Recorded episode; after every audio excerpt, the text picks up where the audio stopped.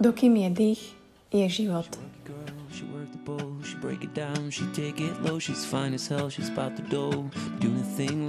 A ja vás tak vítam v ďalšom dieli Buca Talk. Som veľmi rada, že ste si nás opäť pustili, nás, pretože už si vykam, ako vidíte. A som veľmi rada, že idete počúvať práve tento príbeh príbeh Kristiny a jej mamy Ruženky, ktorá takisto trpí ALS, ktorá takisto si prechádza tým istým ako Honza. Náš príbeh poznáte.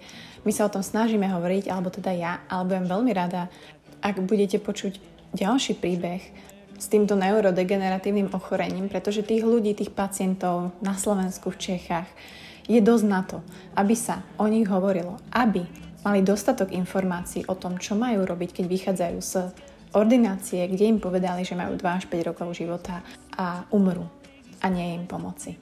Takže som veľmi rada za Kiku, že sa rozhodla zdieľať ten príbeh, za to, že založila združenie ALS Slovakia, kde sa snaží informovať ľudí, ktorým to diagnostikujú, alebo ich rodinných príslušníkov, čo robiť, pretože táto choroba je tu.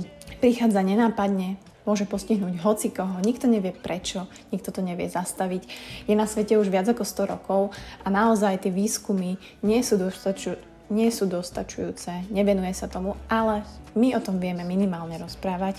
My vieme tým ľuďom aspoň prakticky poradiť, čo robiť, keď strácate pohyb, keď strácate vlastne kontakt s okolitým svetom a máte sa stať väzňom vo vlastnom tele. Takže ďakujem veľmi pekne za ďalší silný príbeh. Zaverím, že praktické rady, nech to počúva ktokoľvek, či už máte skúsenosť ALS, čo dúfam, že nemáte, alebo len ľudia, ktorí sa chcú o tom dozvedieť viac, že medzi nami na uliciach, v domácnostiach sú ľudia, ktorí toto všetko prežívajú a stále majú veľkú chuť žiť. I'm tired of using technology.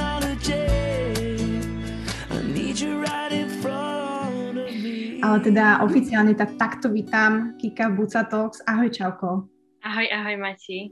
A som veľmi rada, že sme sa konečne takto spojili. Je pravda, že my sme sa dohadovali už dlhšie a vždy sme sa to nejako aj osobne som strašne chcela, len je to proste také uh, hektické obdobie a uh, veľmi si cením, že sa práve my dve ideme baviť pretože nechcem povedať, že máme podobný osud, ale budeme sa baviť o tých troch písmenkách, ktoré sú v našich životoch, bohužiaľ, poviem to tak. Budeme sa baviť o ALS a budeme sa baviť o našich milovaných, ktorých sa to týka, aj o tom možno, ako to aj ty zvládaš, pretože mňa to zaujíma aj z môjho pohľadu reálne, že ako ty to zvládaš, lebo ja viem, že to nie je ľahké a um, asi najlepšie tí ľudia, ktorí to zažívajú, sa chápu. Čiže uh, budem veľmi rada, ak uh, to dneska dáme veľmi úprimne a dúfam, že to nebude pre teba nejaké náročné. Dúfam, že dáme aj veľa informácií, že naozaj ľudia, ktorí si to pustia a pustia si to práve preto, že hľadajú možno nejaké odpovede, ktoré na Slovensku a v Čechách nenájdu jednoducho, tak to je. Čiže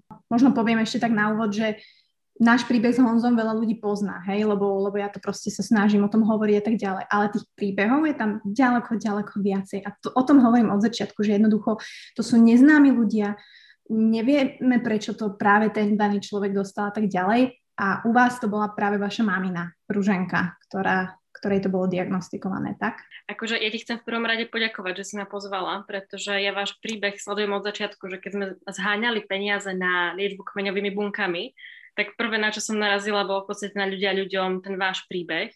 A je naozaj super, že ty ešte k tomu, ako sa staráš o Honzíka, ako bojujete a že naozaj to musí byť určite uh, veľká dávka emócií a musí to byť proste veľmi ťažké na psychiku, tak ešte sa snažíš o tom ALS informovať a snažíš sa jednoducho dávať tie informácie, lebo týchto na Slovensku naozaj nie je veľa. Sme takí, také pseudoodborníčky, ako tak môžem nazvať.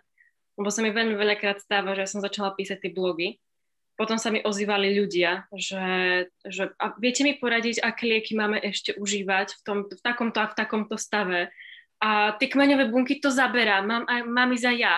A ja, že ja vám viem poradiť iba z vlastnej skúsenosti, že nie som lekár a že mne to bolo až také, také podivné a tak som sa zle cítila za to, že a to teraz mám ja akože prijať zodpovednosť za to, že pošlem vás na kmeňové bunky, že však ja vás tam nemôžem poslať, že to sa musíte len vy rozhodnúť tak v podstate je to o tom vzdielaní informácií, takže super, že si s tým začala na Slovensku asi prvá. Presne tak, akože e, tie maily chodili aj mne, takže a stále chodia. Takže na jednej strane je to také krásne, že vlastne tí ľudia hej, hľadajú a možno im ty dáš nejakú tú informáciu alebo nádej, ale presne my nie sme odborníci a naozaj myslím si, že aj ty uh, aj ja uh, získavame tie informácie hlavne zo zahraničia. Jednoducho tá choroba tu je, nehovorím, že neznáma, ale nikto sa jej nevenuje. Ja neviem, ako to vnímaš ty, ale keď ste sa dostali teda do tejto komunity, tak uh, vieš, my to riešime v Čechách, takže ja som veľmi rada, že vlastne mám človeka, ktorý povie, ako to funguje na Slovensku uh, od začiatku tej diagnózy, uh, čím ste prechádzali, ako to možno mamine začalo, pretože mi píše strašne veľa napríklad mladých ľudí, ktorí majú podozrenie na to, mladých mm-hmm. mužov, poviem napríklad, mladí muži, ktorí majú strašný strach z toho a sa ma pýtajú, hej, a boli ste unavení predtým a tak ďalej, čo ja neviem samozrejme vyhodnotiť, ale poznajú ten Honzov príbeh, čiže všetci si myslia, že to začína rukami, ale chcem povedať, že takto nie je, že to ALS môže začať hoci ako. Tak u vás to bolo ako? No, akože presne o to, čo ty hovoríš, tak ja už som mala takúto diagnostikáciu, že ja čakám na výsledky veľmi dlho a, a u mňa je to tak, že mňa bolia ruky a sem tam sa potknem. Myslíte, že je to ALS? tak akože už som sa tak dopytovala, že a máte toto a máte toto, tak som sa vtedy cítila, že to už je akože vysoký stupeň a diagnostiky z doma spoza monitora. A u nás to bolo, teda u maminy, no nie u nás, ale u maminy to bolo tak, že ona sa cítila veľmi slabá najskôr. A ona stále hovorila, že počuj, že ja sa cítim ako keby, že ovládam svoje telo iba nejak, že silou vôle, že, že akože mám sa postaviť a že tak akože, že taká ťažkopádna, často ju bolieval chrbát, ale tak zase sme to pripisovali k tomu, že ona pracovala ako zdravotná sestra na ARE. To znamená, že oni sa nadrapovali s pacientami a tak, a že o, tak ja budem mať nejakú plátničku, neviem čo, tak sme doma masírovali, vieš, akože sme si babi dávali masáž a tak. No a potom ostala na penke, lebo si hovorí, že a ja už sa cítim, že tak unavená, tak, že musím si pobehať lekárov. No a potom akože keď bola doma, tak v podstate sa k tomu tak pridružovali také záškoby v rukách, v nohách mala záškoby. Potom hovorila, že sa jej ťažšie dýcha, len to zase pripisovala k tomu, že ona má reflux, že vždy sa našlo nejaké ale. No a potom vlastne začali vypovedať ako keby, že tá chôdza začala sa podkýňať. A ešte potom akože tak začala rozmýšľať, že aj v nemocnici, že niekedy, keď išla pichnúť injekciu alebo že hľadala žil, takže nemala taký cit v rukách. Lenže ono to bolo tak, že chvíľku sa to zlepšilo, chvíľku sa to zhoršilo, mm-hmm. takže nevedela, nevedela si to povedať. Potom videla nejaký film z ALS, tak ona, no, toto budem ja, že ja budem mať ALS, nám hovorí. To bolo niekedy v roku 2019 na začiatku, je to diagnostikovali v novembri a my s otcom. Nie, neblázni, to nebudeš mať ALS, že ukľudni sa. No a chodila potom po lekároch, ona bola dvakrát hospitalizovaná na neurológii. Bola na magnetických rezonanciách, bola na CT, na rengenoch, na nejakom, na reumatologickom, alebo teda mm. akože na takomto oddelení. No až nakoniec to dali na uh, oddelenie pre neuromuskulárne ochorenia, tam jej robili biopsiu svalov a na základe tej prišli na to, že má teda ALS. Lenže pri tej diagnostike dokonca ani nepovedali, že má ALS. Prišiel lekár ešte z jednou lekárkou a povedali, no, že máte ochorenie miechy, a je to smrteľná choroba, že nie je na to žiadna liečba. Lekár odcupital z izby, ten, ten nemal ani ako, že, toľko chochme sobie povedal, že teda, že čo viac a, a nejak upokojil. Mm-hmm. A tá lekárka, to je akože mamina tým, že je zdravotník, tak ona sa pýta, že je to ALS a tá lekárka iba prikývla, že oni to proste ani slovne nepovedali. A to nie je jeden jediný prípad. A teraz, čo som sa rozprávala s iným takým chalanom, ktorý podstúpil testu SNP, teda cestu hrdinou za svojho ocina, ktorý mal ALS, tak on zase povedal, že presne, že im povedali, že máte nejaké neuromuskulárne ochorenie a že nepovedali im, že ide o ALS. A potom sa to dočítali až nejak z karty alebo tak nejak, že proste pri tých ďalších, ale akože právo na informácie žiadne. Wow, OK, tak toto počujem prvýkrát, že, že ja viem, že sa to dlho diagnostikuje, aj to mm. treba povedať, že dlho to trvá, že u nás to bolo pol roka, u vás to bolo tiež si tak, hej? No, akože trvalo to možno akože do roka s tým všetkým od tých prvých príznakov, lenže zaujímavé je to, že medzi tým ešte my sme sa nakontaktovali na jedného lekára vo Viedni, ktorý akože nie je zameraný na ALS pacientov, hej, lebo tu ľudia píšu, že dajte nám kontakt na toho lekára, že my ho chceme tiež. Asi Ale on... Áno, áno. A Uh, on robil akože tie krvné vyšetrenia na základe tých zvýšených interleukinov povedal, že mhm. môže ísť o ALS. A ono to bolo, že behom dvoch týždňov, akože OK, tie krvné vyšetrenia stáli niečo, okolo 2000 eur to bolo, Ale myslím si, že s tými všetkými hospitalizáciami, s tým spúšťaním MRK, že 4 krát bola na mňa na MRK, CT a všetky tieto vyšetrenia, tak akože neviem, koľko to môže stať, ale myslím si, že viac ako 2000 eur. A trvalo by to krátšie tá diagnostika a bolo by to podľa mňa lacnejšie. Ja sa opýtam možno na to vyšetrenie EMG, ktoré sa robí týmto pacientom a aby som aj posluchačom vysvetlila, to EMG je vlastne také píchanie ihiel do svalu. Veľmi nepríjemné. To vám robili? Hej, aj toto je robili mamine, jej všetky výsledky vychádzali hraničné. Mm-hmm. A ona čo bola aj v Piešťanoch, aj pri tomto AMG, aj magnetické, že všade sa im niečo nepozdávalo, ale nikto akože nepovedal, že no, tak toto vyzerá na ALS alebo niečo, že všetko bolo hraničné, ale v zásade odvšadiaľ vyšla tak, že vy ste zdravá. Myslíš si, alebo pripisuješ to tomu, možno tej nevedomosti tých lekárov, že nevedia o tej chorobe reálne a nezaujímajú sa o ňu, alebo jednoducho není tu ani nastavená vlastne taká tá psychologická stránka toho oznamovania naozaj týchto smrteľných diagnóz, lebo to naozaj má aj svoj protokol. V Čechách to ako tak funguje, že naozaj nám veľmi po troch mesiacoch uh, naznačovali a potom si nás zavolali do tej ordinácie a mali sme právo na otázky, keď ti jednoducho povedia, hej, túto diagnózu. Samozrejme, vtedy asi človek stráti všetky slova a není to, hej, že sa hneď začneš pýtať. Ale je to o niečo lepšie v Čechách naozaj ako toto, čo uh, počúvam. A to bolo rok 2019. Um, ako sa má mamina 2021? 2021, tak uh, ona si prišla všetkými tými štádiami od momentu, kedy chodila o paličke, cez to, ako sa snažila, učila sa chodiť na francúzských barliach, potom chodila tak, že sa len chytala akože veci po byte, potom bola na vozíku, že vlastne sa dokázala len postaviť s tým, že my sme ju pridržali. No a teraz je na tom tak, že sa už vlastne nehýbe, že len leží, nedokáže sa sama proste ani poškrabať, že to je také zvláštne, že ja tu mám vlas, ja tu mám vlas, že poškrabte ma, že mami, kde máš vlas, nemáš tu vlas. Akože pokožkajú svrbí neustále a nevieme, že akože môže to byť aj z toho pnutia, aj z toho, že stále sedí alebo leží. No a v podstate, že nehýbe sa aj na dýchacom prístroji.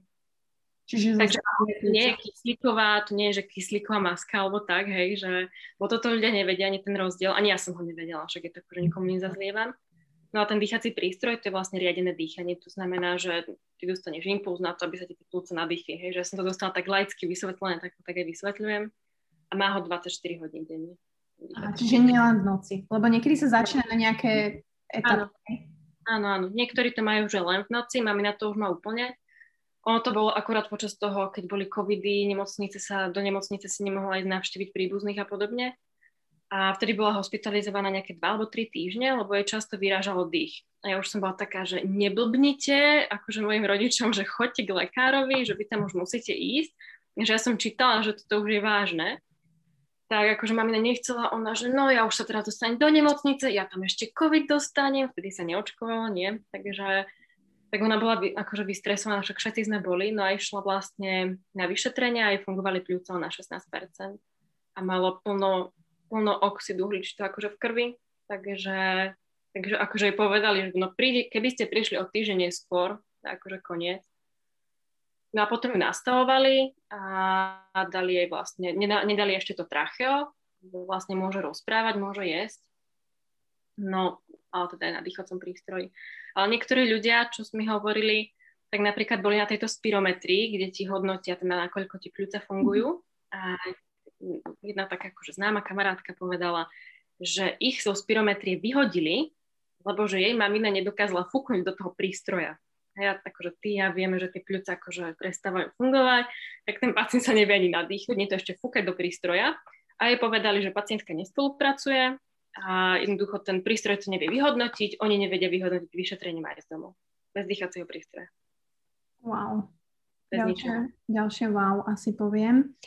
Ale dobre, a mňa zaujíma, ako teda vyšetrili tvoje mamine tie plúca, keď zistili, že má 16%? Keď už nejde tá spirometria, lebo ja chcem Honzovi takisto, aby, aby sme zistili, lebo on už nefúkne tiež, vieš, ako to ti zoberú krv alebo niečo? A zistia, koľko máš. Toto neviem presne, ako prebieha, lebo ona bola na ARE hospitalizovaná, normálne to je také, že pľúcne ARO alebo niečo také. A tam ju vlastne vyšetrovali. A tam, tam bola taká veľmi dobrá lekárka Takže to sa musí povedať zase tí lekári, fú, že správa zľava počúvam, akí sú neschopní. Ja som sa nich tiež akož dosť nadávala, lebo po tých skúsenostiach, ktoré sme mali, že odpinkávajú, ešte si sa pýtala aj na to, a že, že prečo to tak dlho trvá, prečo, že či nechcú povedať zlú diagnózu a podobne. Ono je to skôr v tom, mne tej mamina vysvetľovala, že, že oni idú vylúčovacou metódou. To znamená, že ti vylúči najskôr tie jednoduchšie choroby a až potom sa prejde k ALS. Preto to trvá tak dlho. Vieš, akože keď, má, keď by mal nejaký lekár podozrenie, urobil by napríklad takéto krvné vyšetrenie, ktoré sa na Slovensku nerobí, neprepláca ho poisťovňa, tak by to trvalo kratšie, hej, len akože mm-hmm. nerobí sa to. Mm-hmm. To znamená, že tvoja mamina stále rozpráva? Hlas si na tom ako? Vieš čo, hlas má dobrý, vie sa aj zasmiať, vie aj zakričať. Mm-hmm. OK. Hej, takže on teraz hovorila, že sa jej napríklad bola prehota. Mm a používa kašľacieho asistenta. Často musím povedať. Kašľacieho asistenta ste asi išli cez poisťovňu? Áno, áno, to sa cez poisťovňu, aj dýchací prístroje, všetko sa cez poisťovňu mm-hmm. Ja som pozerala tie ceny a to je akože kašľací asistent, že 7 tisíc eur to stojí, alebo koľko. Ja, že fú, tak. Ono, nám technici povedali, že celé to príslušenstvo, ktoré má, to znamená, že maska, tento dýchací prístroj, kyslíkový prístroj, kašľací asistent, um, potom nejaký ten prístroj na meranie kyslíka v krvi, tak celé to stojí 20 tisíc eur. Takže, ale to tak, že poisťovňa preplácala. Toto. Ako, uh, preto ja rada aj o tom hovorím a um, nehovorím, že teraz každý rok budem robiť nejakú finančnú zbierku a takisto som mladá žena, ktorá akože zarába, ale naozaj na druhej strane si ľudia nevedia predstaviť, že ako náročne aj finančne je táto choroba reálne náročná. Akože naozaj, naozaj. Sama to asi vidí, že jednoducho aj čo sa týka asistencie, niekoho k vám domov a preplácanie štátom nejaký malý príspevok, to je proste ako po, povedala si si ty, že by si v takom veku, akom si, že budeš niekedy riešiť toto?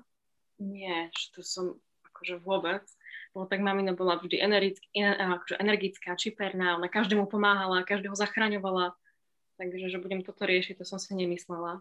Jasné, ale vieš čo, že nie každý sa na, to finančnú, na tú finančnú náročnosť díva úplne rovnako ako ty a ja, že my sa na to dívame skôr z toho, akože hej, že je to náš príbuzný, alebo že je to niekto, koho máme radi. Mm-hmm. No, ale stretli sme sa aj s takým názorom, že a to na čo pre maminu robíš, že nie je to zbytočné, to sa ti oplatí, toľko peňazí zháňať, že však aj také zomrie.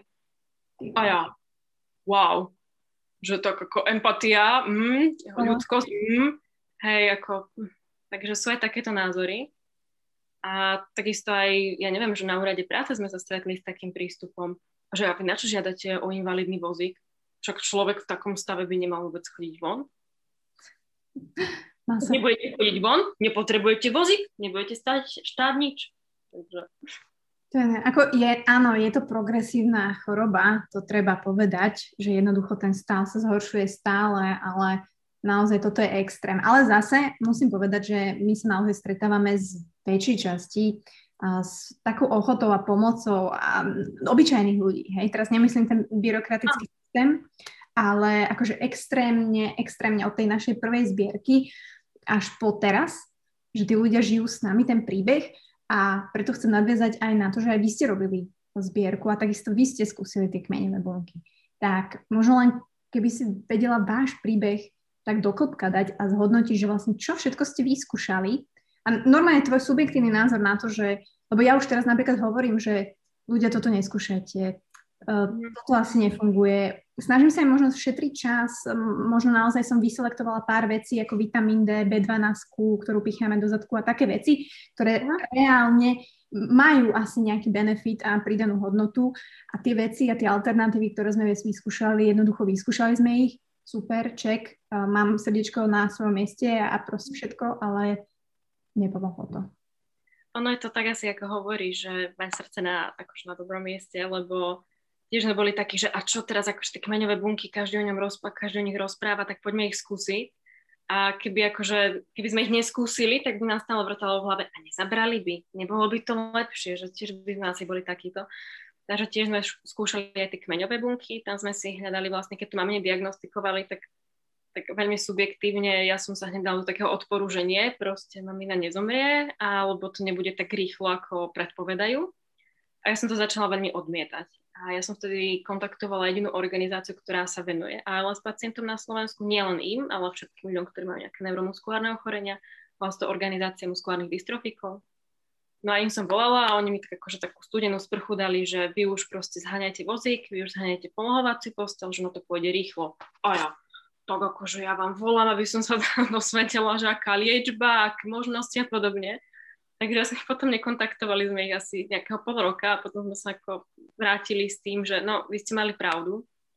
A teraz sa často stretávam s takými rúžovými okuliarmi, ktorí majú aj ostatní akože príbuzní ľudí, ktorí majú ALS, že chcú, chcú to vybojovať, chcú ten čas a podobne, ale naozaj to ide rýchlo. No a vlastne my sme spustili zbierku veľmi rýchlo na to, ako to ma mne diagnostikovali vlastne, že je to v novembri diagnostikovali a ona už na začiatku roka si vybavovala termín v Mníchove na klinike onkológie a hematológie, kde mali podať kmeňové bunky.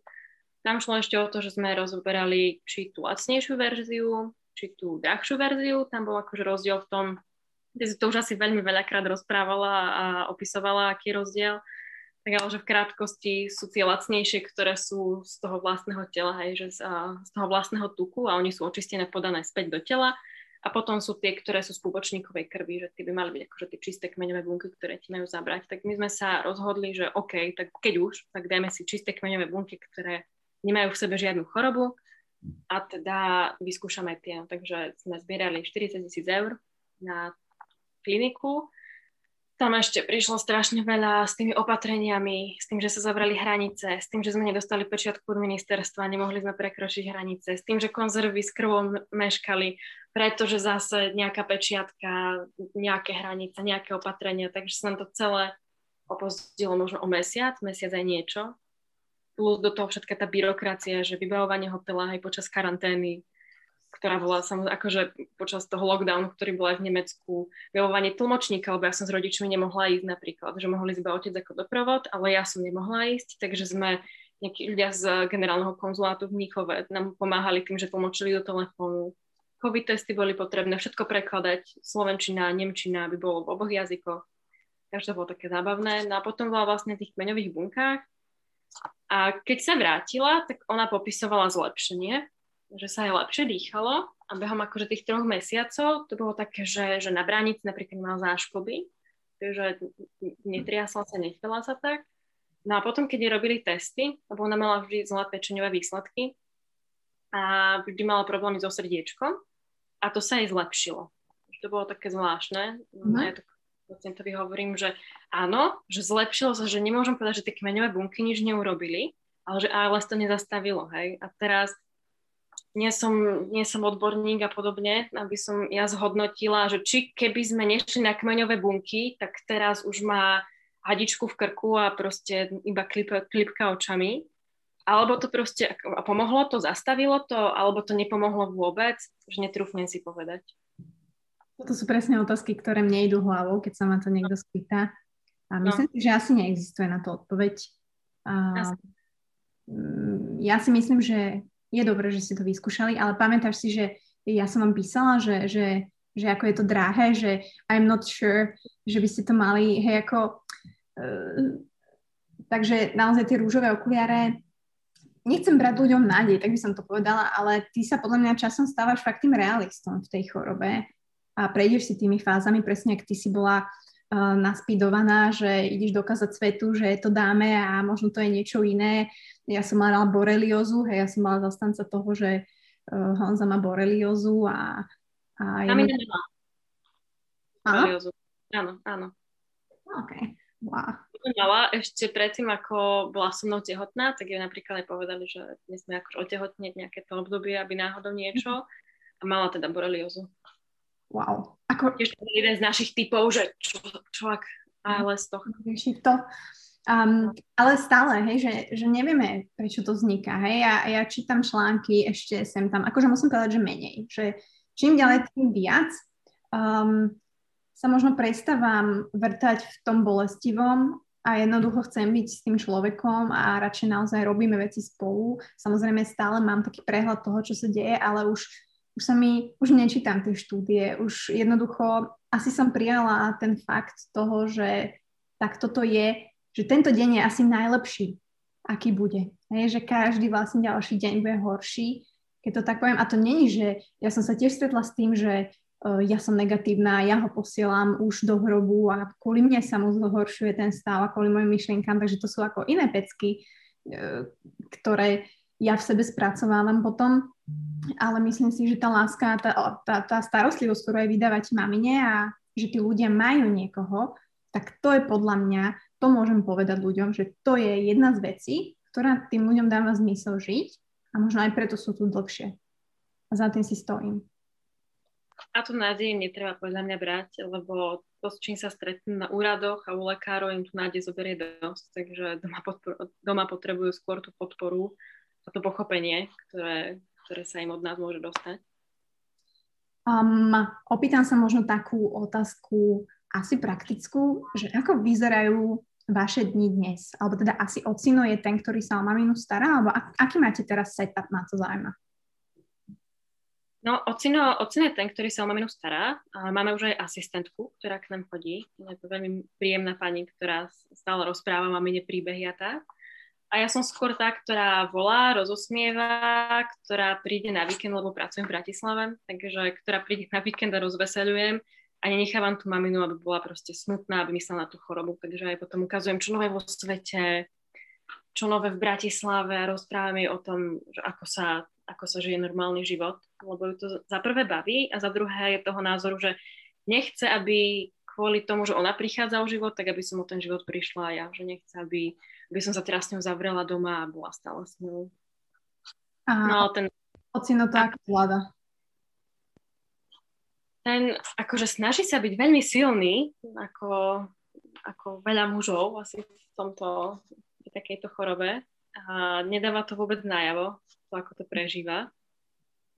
Takže, ale vidno to na ňom zase, že je smutný. Potom, keď má chvíľku pre seba, keď nie je v práci, lebo on je v takom kolotoču, že chodí do práce, potom sa stará o maminu, potom sa snaží ísť na nejaký výlet alebo tak, nie, proste o doma sa stará sám. Takže keď nie je v tomto, tak sa akože niekedy povie, že och, ja po nechcem prísť, hej, takže, takže prežíva to veľmi ťažko si myslím.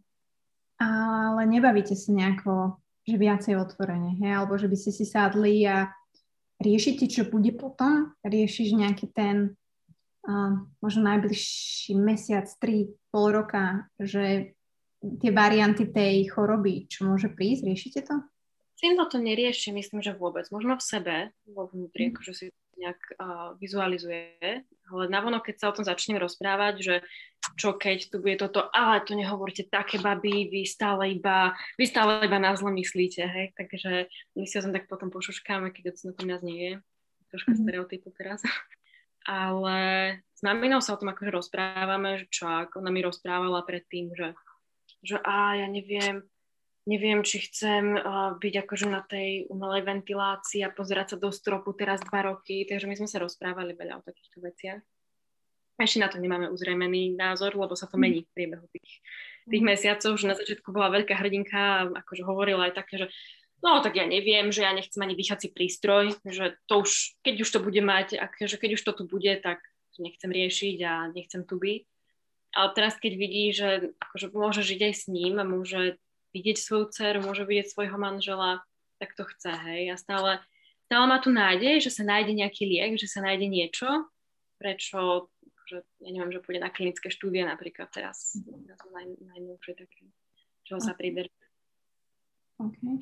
Um, keď ju polohuje asi tá asistentka alebo obcino, dokážete ju presunúť? Alebo taký praktický setup ma zaujíma, máte kolejnice v byte? Lebo vieš, ja napríklad si Honzika ešte mi pomôže.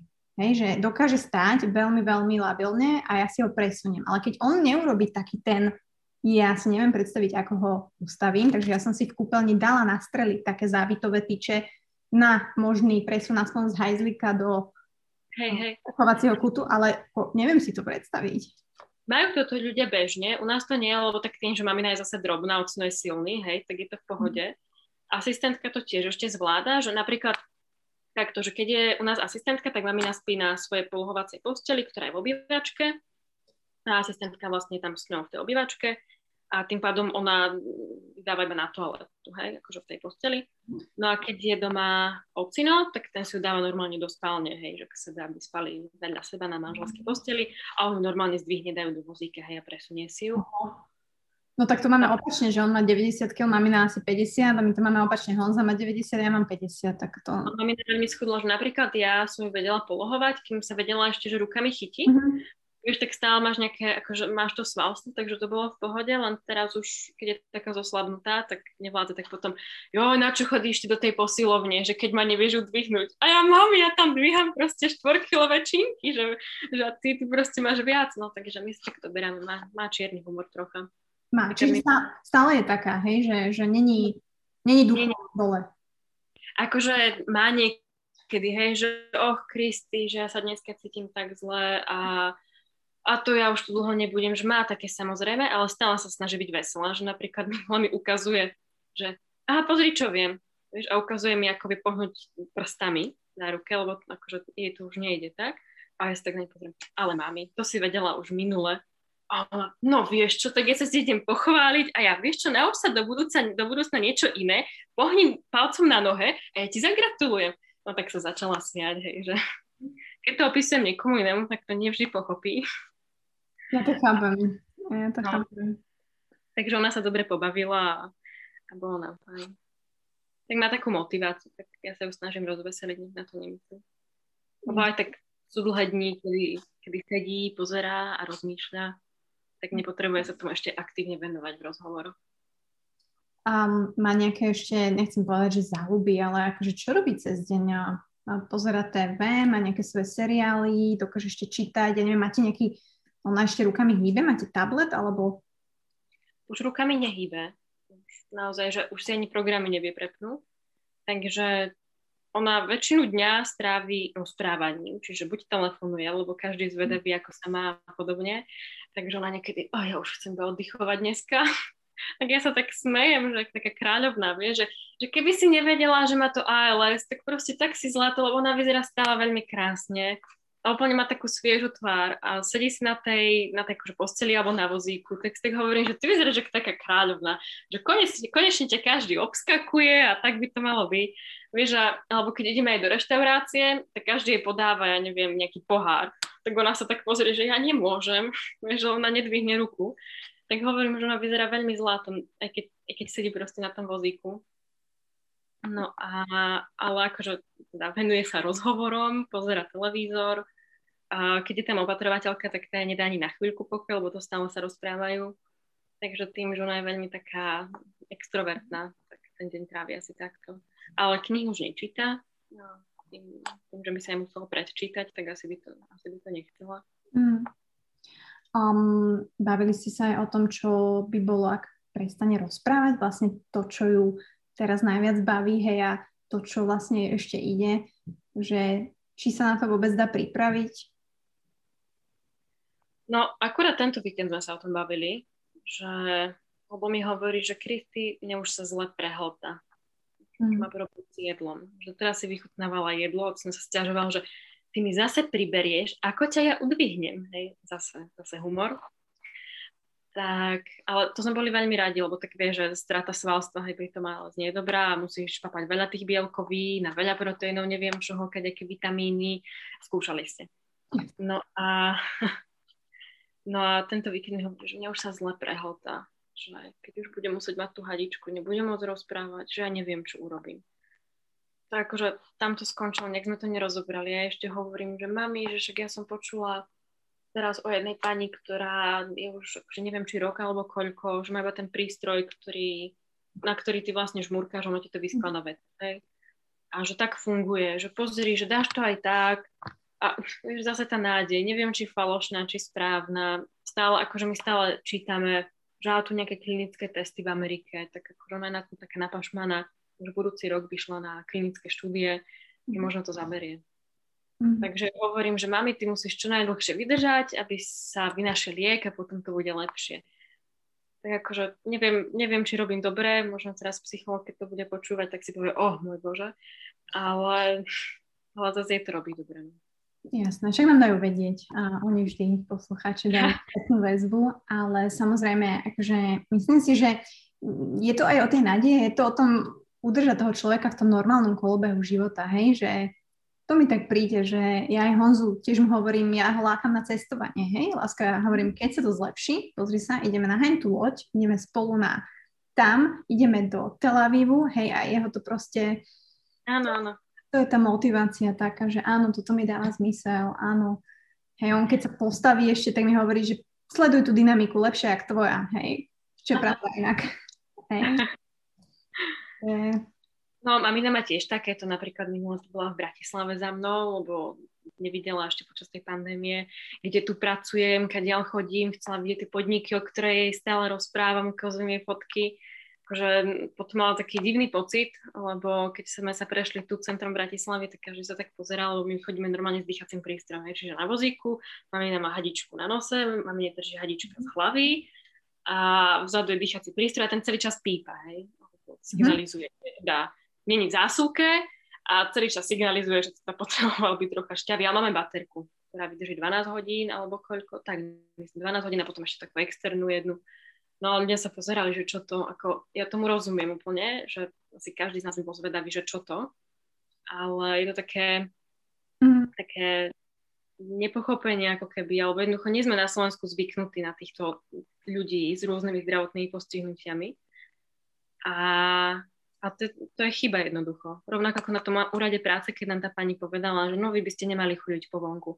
Tak potom títo pacienti ostávajú doma, nevie sa o nich, a keďže sa o nich nevie, tak sa o nich nerozpráva. Vieš, že ono to na Slovensku vyzerá, ako keby tí ALS pacienti neexistovali. Že fakt, kým, kým som nemala doma maminu, ktorá má ALS, nepočula som o vašom príbehu, tak sme vnímali akurát tak, že Ice Bucket Challenge a to bolo niečo hrozne vzdialené. To bolo, prišla výzva z Ameriky, tu sa ľudia oblievajú vodou, mm, je to o nejakej chorobe, ktorá je strašne krutá, zákerná, rozmýšľaš pri nej úplne normálne, len sa nemôžeš hýbať, tam to háslo ale že by sa rozprávalo o nejakom príbehu, to vôbec. Mm-hmm. No a to bol vlastne aj dôvod, že prečo som sa aj teraz rozhodla založiť tú organizáciu. Volá sa ALA Slovakia a tam teraz zháňame aj príbehy ľudí, aby bolo jasné, že to teda nie sú len čísla alebo ľudia, ktorí celý život sedia doma a nič nerobia, že to sú proste to sú ľudia, ako máme, že zdravotná sestra, to sú podnikatelia, to sú športovci, to je naozaj, že ktokoľvek, úplne ktokoľvek to môže byť. A zháňame tie príbehy, aby sme informovali. Zároveň tam je akože informatívne aj pre tých pacientov, ich rodiny, lebo to nie je, že 200-300 pacientov, ale to je, to je nabalené, tí asistenti, ktorí nemajú informácie, že ako sa starať o ALS pacienta. To je, že lekári, ktorí máme takú super lekárku v Martine, ktorá baží po tých informáciách o ALS, lebo jednoducho tu nie sú na Slovensku. To sú rodiny, ktoré ja neviem, že už len okolo maminy, hej, že sme ja, ocino, moji starí rodičia, sesternica a že to je kvantum ľudí, ktorí o to má záujem a tie informácie tu nie sú. No na tej stránke sa ich teraz snažíme prinášať. Mm-hmm. Lebo tie, tie vzorce sa kvázi opakujú. To je ako pri nás dvoch to bolo, že sme začínali s nádejou, ideme to dobiť, ideme to poraziť, ideme, ideme ukázať svoju silu, ideme ju demonstrovať, tak sa stretávam jednoducho s ľuďmi, ktorí sú presne takto, že majú tie rúžové okuliare, pýtajú sa na tie isté otázky, ktoré som mala ja. A nie je to nikde napísané. Jedn, nájdeš možno nejaké zahraničné články a keď hľadáš niečo na Slovensku, tak natrafíš buď na tú organizáciu, alebo natrafíš presne na takéto, že zbierka, natrafíš na nejaký blog, na nejaký článok, ale nie je to niečo ucelené, čo by pomáhalo. Kdežto v Čechách viem, že napríklad organizácia je, ktorá sa venuje len ALS pacientu. Áno, ALSA, oni sú skvelí. Sa. Tak, takže ako toto veľmi, som veľmi rada, že spomínaš, uh, aj že si to založila, pretože toto bolo niečo presne, čo tu chýbalo. A mm. ja som mala takú intention, ale úprimne poviem, že nemala som na to energiu. A bála, ja. som, bála som sa trochu to začať, lebo možno to bude znieť akože uh, nie, že mm, som akože selfish, že som veľmi ako na seba zahladená, ale bojím sa byť v tom celý čas. Hej, že, že chcem pomáhať tým ľuďom, chcem im dávať tie informácie, ale zároveň nie som si istá, že či dokážem celý život, to teraz akože úprimne hovorím, vlastne byť v tom náročnom prostredí, ktoré proste náročné strašne je, takže za to ťa veľmi obdivujem, že si proste sa toho chopila a že jednoducho ideš do toho. Ďakujem, ale tak určite je to úplne iné, vieš, ako si ty, alebo napríklad môj ocino, neviem si predstaviť, že on by prišiel domov z práce, ešte sa tomu venoval, alebo napríklad ty, vieš, že vy ste s tými ľuďmi stále. Ja s tou maminou som akože OK, teraz počas pandémie som s ňou bola určite častejšie ako teraz, hej, že chodím na víkendy, ale že kvázi mám na to ešte nejakú energiu a hovorím si, že tým ostatným sa ešte nejak dá pomôcť. Aspoň tým, že sa nebudú cítiť tak príšerne, ako sa cítila mamina, keď nemala žiadne informácie, museli sme všetko hľadať, museli sme naozaj, že Google lekár, hej, no, lekári sa hnevajú, že googlíme veci, ale jednoducho, keď tie informácie nie sú, tak to boli jediné informácie, ktoré sme mali. A presne dopytovať sa ostatných pacientov, byť v kontakte, Presne, mať takú komunitu a naozaj aj v tom zahraničí sú tie komunity, kde si ľudia medzi sebou radia, presne tak, jak vlastne tu aj čo si vytvorila na Facebooku, uh, jednoducho otázky praktické, ktoré možno už niekto zažil a presne vie ti poradiť, hej, že, že toto robiť a toto nie.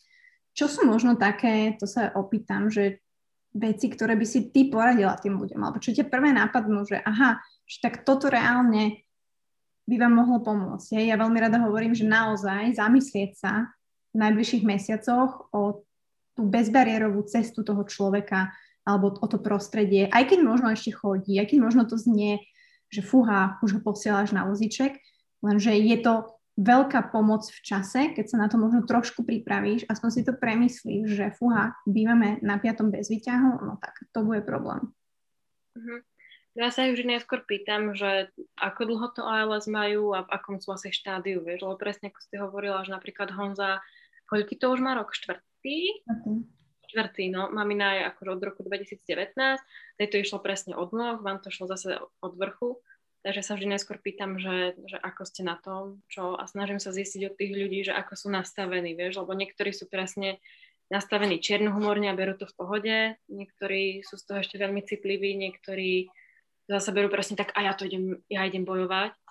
Takže snažím sa najskôr zistiť to nastavenie a až potom sa im snažím nejak radiť, že či sú, vieš, lebo niektorí sú ochotní presne, že a ja idem skúšať kmeňové bunky, a ja chcem ešte vitamíny, a ja som sa dočítal v vašom blogu, že ten koenzym Q10, že tu sa predpisuje 30 mg, v zahraničí dávajú 900, je to dobré. Takže potom sa už s nimi rozprávam naozaj to akože cieľene na nich ako keby. Mm-hmm. A ich pošlem aj do tej skupiny, ktorá je na Facebooku, do tej komunity ALS. No a vždy sa im snažím hovoriť, aby, aby si vychutnávali ten čas, ktorý majú spolu. Aby, aby sa nehádali, lebo to, to im fakt nepomôže hádať sa nad vecami, že či ideme teraz toto vybaviť a hento vybaviť.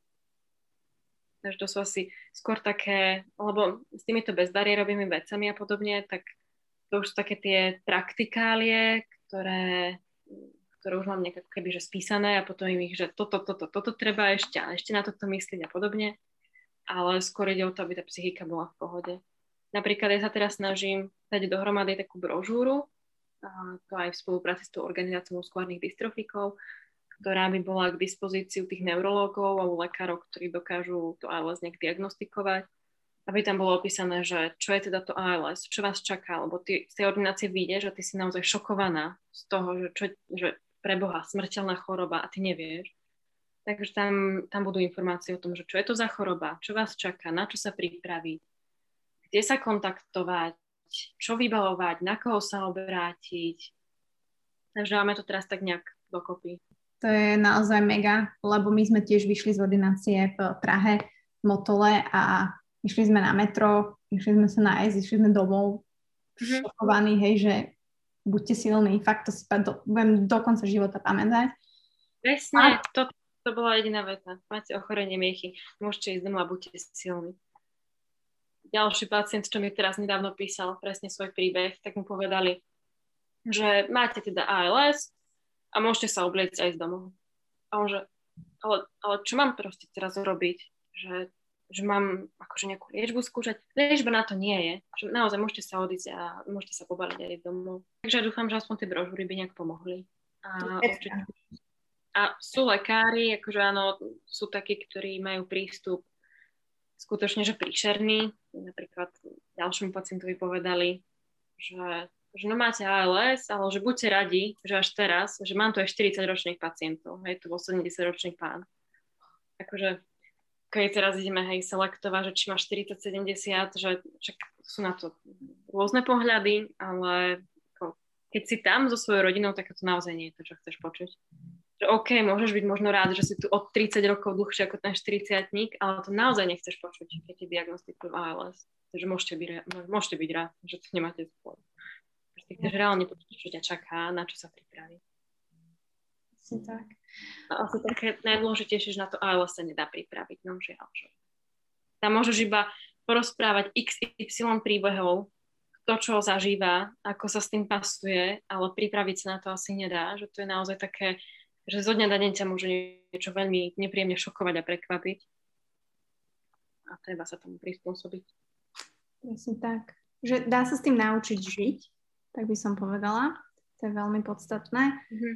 A veľmi sa mi páči aj ten výrok, že, že neumieram z ALS, ale žijem z ALS, lebo jednoducho tak to je a, a je to také zvláštne, aj o tom, nie že o tom hovoriť, ale ja o tom hovorím, aj vlastne si to žijeme, aj sa to snažím si uvedomiť, hej, že proste, wow, najbližší človek ti umiera, lebo to je fakt, ako všetci umierame, ale oni umierajú o niečo rýchlejšie.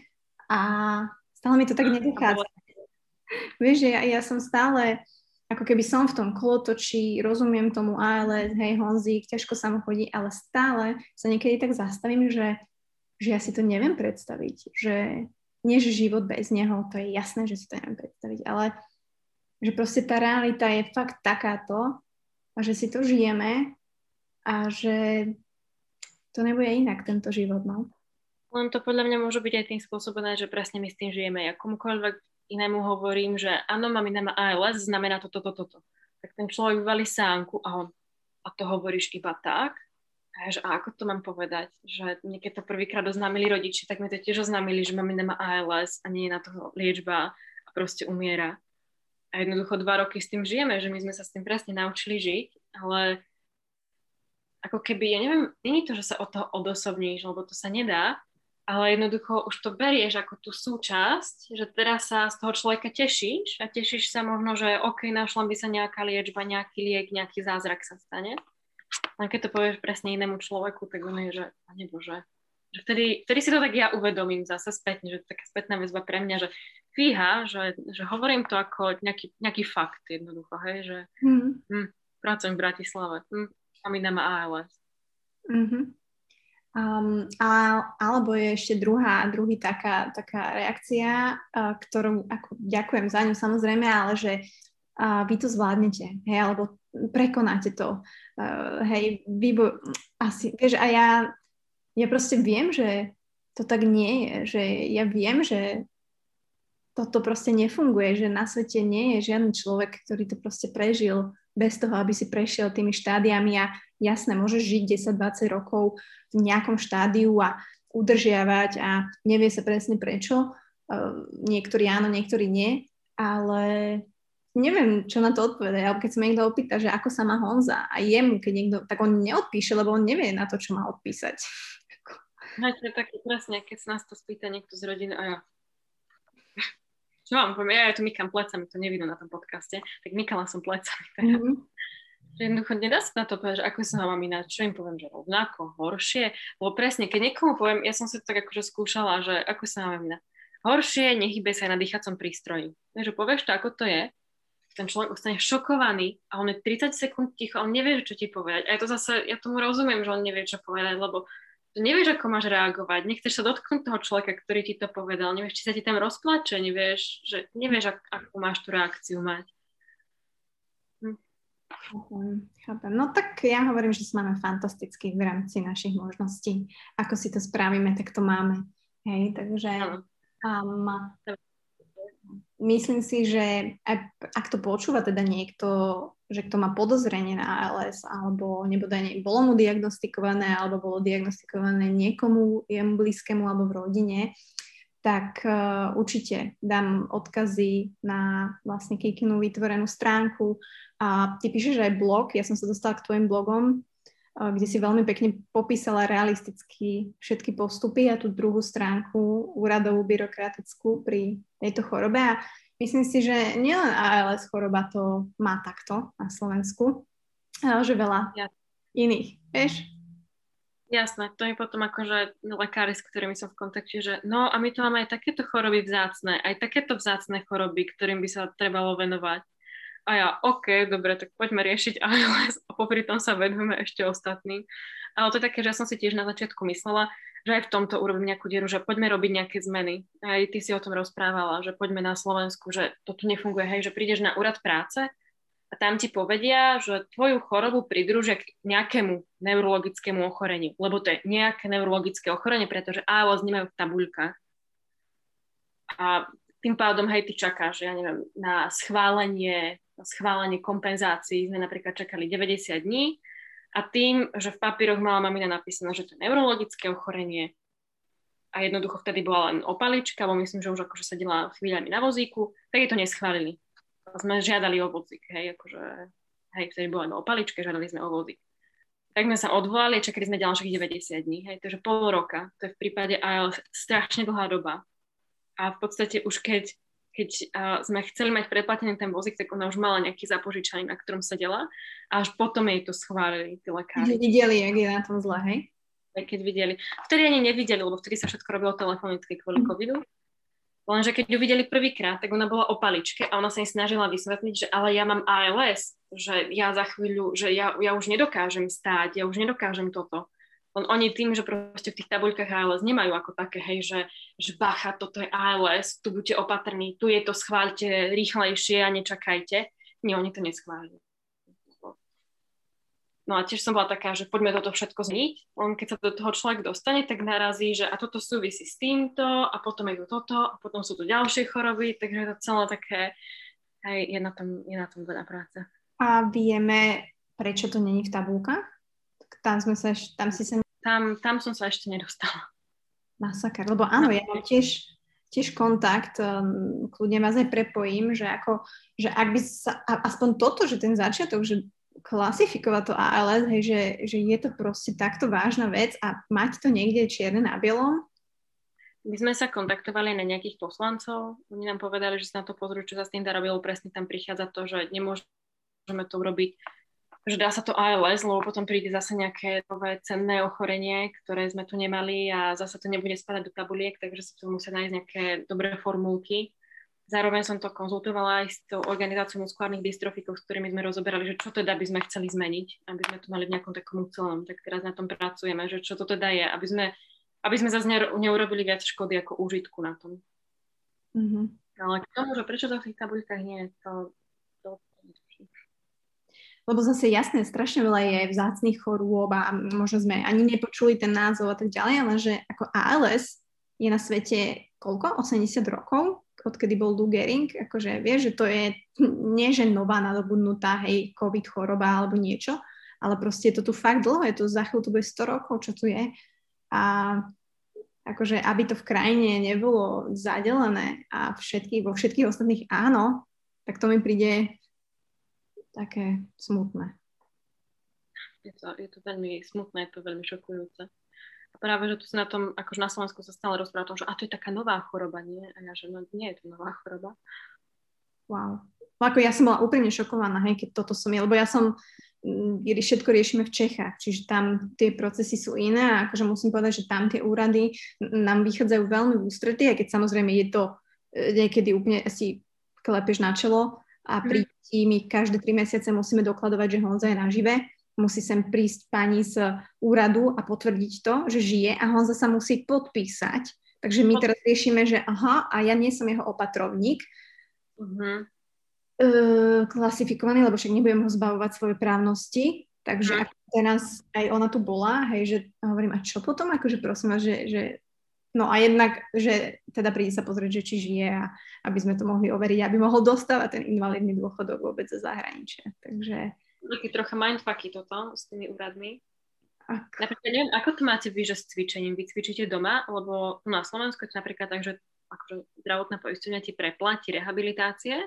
On je to tak, že preplatí len že 10 cvičení a potom po troch mesiacoch môžeš znova žiadať. To znamená, že že ten, ten ALS pacient, ktorý možno nemá doma manžela, manželku, partnera, tak jednoducho, ja neviem, že ona si asi necvičí, nemá na to nárok ako keby a vieme, že pri týchto diagnózach treba, treba cvičiť každý deň. Máme nechodí fyzioterapeutka, ktorá akože učí ocina, ako s ňou cvičí, lebo zase ide tu do peňazí, áno.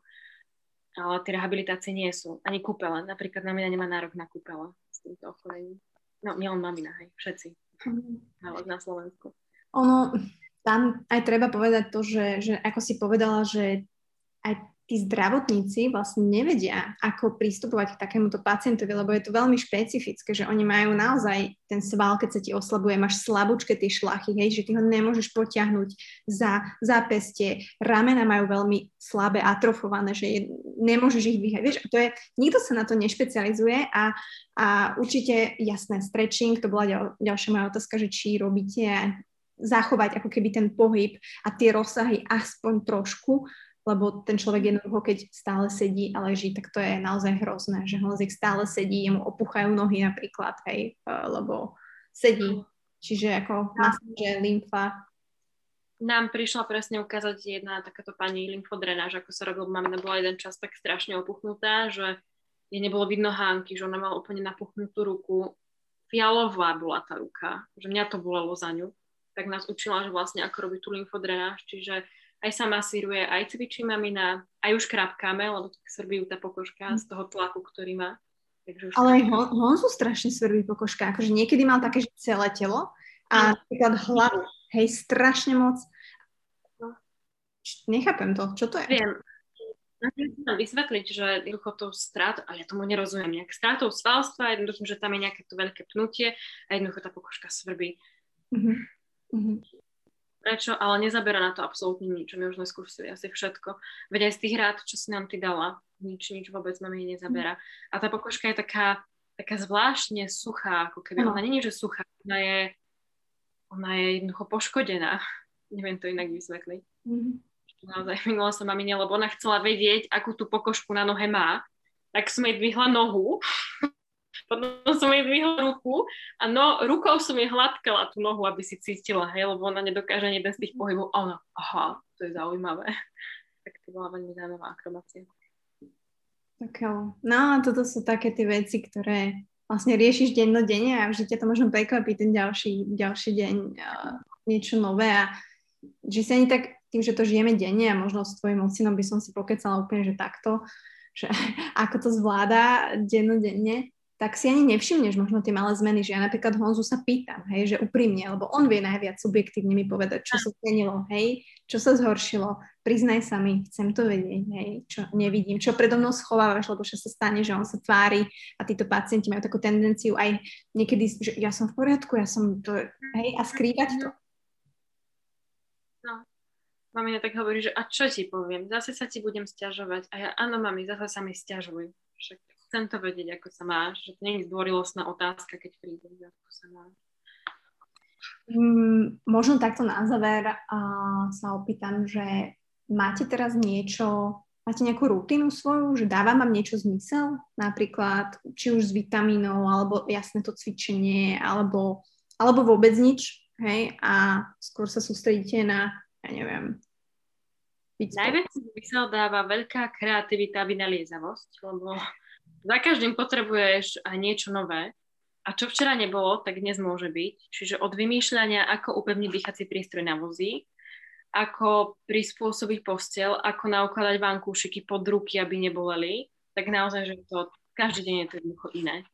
Teraz uh, mi ocino ukazoval nejaký bod, že aby sa ti lepšie prehltalo, že aby sa lepšie prehltla sústo, tak akože ktorý bod máš stlačiť. Toto je akože uh, normálne túto zo spodu z brady tak to stlačíš a to sa ti jednoducho tam celé otvorí ten nosohotan a lepšie prehotneš. Takže naozaj to je, to je asi taká, taká najväčšia rutina, zanechať si kreatívnosť. Wow, wow, môže byť, môže byť. Ako, e, to ti ani tak nepríde, hej, že napríklad môj otec tiež vymyslel taký zvedák k nemu do telocvične, hej, aby on mohol ísť a, a zdrievka. A nám keď ukradli tie nájazdy, uh, teleskopické, tak proste mne do dňa prišli dvaja chalani úžasní, jeden vyrobil z dreva a druhý mi donesol plechové, hej. Uh-huh. Takže ako dá sa všetko. Ja som takisto chcela ešte ten bicykel pre Honzu taký, uh, nie elektrickú trojkolku, to som mu kúpila, ale to sme zistili, že bohužiaľ to už nedá, takže som ho musela predať zase. Ale taký, že by som ho vozila ja, vieš, že vpredu by som si ho naložila, a aspoň by sme šlápali niekde na hrádzi alebo niečo. Takže uh, za nás je to určite uh, cestovanie a ja viem, že nie každý na to je, hej, nie, každý, niekomu je dobre doma v tom svojom, ale Honzik chce ešte veľa vidieť a chcem aj povedať, že sa to dá. Dá sa cestovať, aj keď ste na vozíčku. Myslím si, že tá special assistance, alebo poslanský špeciálna asistencia je veľmi dobrá, premakaná asi v každej leteckej spoločnosti, že ešte sme sa nestretli s tým, že by to bolo zlé. Čiže mne ho vyvezú vždy do lietadla, mňa sa vždy pýtajú, že jak sa vy ako presúvate, alebo čo, len tak nejdeme schodami, hej, nejdeme klasicky, že naozaj je to proste ešte cestovateľské plány, lebo chceli na dôchodok. Presne, že to je takéto odkladanie, chceli, keď uh, budem ja veľká a samostatná, oni budú na dôchodku, tak chceli pretestovať svet a ísť do tropických krajín a všetko vidieť, tak teraz mami zmenila veľmi filozofiu a snaží sa ma naučiť, že žiť ten život pre teraz, lebo nevieš, čo ťa stretne. Takže mm. tak aj ona sa snaží užívať si. Nemyslí tiež na budúcnosť. Ja to mám tiež tak, že myslím tak možno na rok dopredu a, a neplánujem si tie veci. Potom ti ich prekazí takáto choroba. Ty sama si sa v niečom zmenila? Alebo za tie dva roky, čo vnímaš, že, že čo sa v tebe zmenilo? No určite v tomto prístupe asi najviac, že ja som predtým bola taký ten plánovať, všetko v tabuľkách, presne som vedela, kde chcem byť o 5 rokov a podobne a teraz to vôbec neriešim a, a užívam si to veľmi. Aj môj priateľ je taký, že ma za to chváli, že som taká spontánnejšia. No a zároveň mám pocit, že som tak dospela, lebo vždy počuješ, že keď, keď doštuduješ a osamostatníš sa, tak už si dospela. Keď si vieš na seba zarobiť, tak si dospela. Keď sa vydáš, máš vlastné deti, tak si dospela. A stále, a nikdy som nemala ten pocit, ako keď mamina ochorela a ja som proste vybavovala tú zbierku, tú liečbu a nastojila som na rodičov, že poďme to skúšať, poďme to robiť. A jednoducho teraz mamina prvýkrát, lebo ona bola vždy taká tá ochranárska, snažila sa ma viesť, snažila sa mi do, do všetkého kibicovať, to robí teraz samozrejme. Ale jednoducho sa to tak ako keby že otočilo. Že ja teraz dávam nejaké rady jej a snažím sa, snažím sa ju tak držať nad vodou a toto sa veľmi zmenilo, že taká dospelá. Radšej by som teda ostala tým dieťaťom maminkyným a radšej by som bola keby mala zdravá, ale jednoducho stalo sa to tak. Si veľmi pekne povedala. Takto, takto na záver a asi, asi chcela som povedať, že želám vám veľa síl, ale poviem to tak, že želám nám veľa síl, lebo akože treba ich, hej, že to je proste o tom aj vnútornom nastavení, aj o tom tele, je to veľmi náročné, ale dá sa to zvládať a myslím si, že vy máte veľmi dobrú, um, ja poviem po anglicky, že fan base, že ste rodina proste, ktorá má tento zmýšľanie podobné a naozaj sa navzájom držíte, takže uh, ja už odkedy vás poznám, tak vás sledujem, hej, Ruženkin príbeh a myslím si, že my sa sledujeme všetci navzájom, že naozaj tá komunita, akože není veľká, povedzme si. A napriek všetkému, ja som strašne rada, že som súčasťou tejto komunity. Aj keby si niekto povedal, že fú, a radšej by som nebol, ale naozaj spoznáš, a spoznala som ja, a určite aj ty, toľko ľudí uh, úžasných, že to je proste úplne iná perspektíva života pre mňa. No, ja tak vždy, keď vítam človeka do tej skupiny, naša ALS komunita na Facebooku, tak mi to také lebo vždy napíšem, akože aké sú nejaké tie pravidlá skupiny a že tam môžu naozaj zdieľať čokoľvek a keď budú mať nejak, nejaké ťažkosti alebo nejaké otázky. A vždy im píšem, že teda radšej by som sa s vami stretla za iných okolností, ako mať vítať do iOS komunity na Slovensku. Mm. že keďže to už život takto zariadil, tak sme tu a pomáhame si. A že snáď vám tá skupina bude slúžiť. Snáď aj vám, ktorí ste to počúvali, bude slúžiť. Teda želám nám veľa nápadov, veľa pekných dní. Ďakujem ti moc. Ďakujem moc ešte raz, že sme sa takto spojili. Dúfam, že tieto informácie zhodnotia ľudia a využijú, ak ich budú potrebovať. Ja samozrejme na teba dám a na všetky veci, ktoré robíš, linky. Takže dúfam, že sa to dostane medzi ľudí, ktorí to potrebujú hlavne.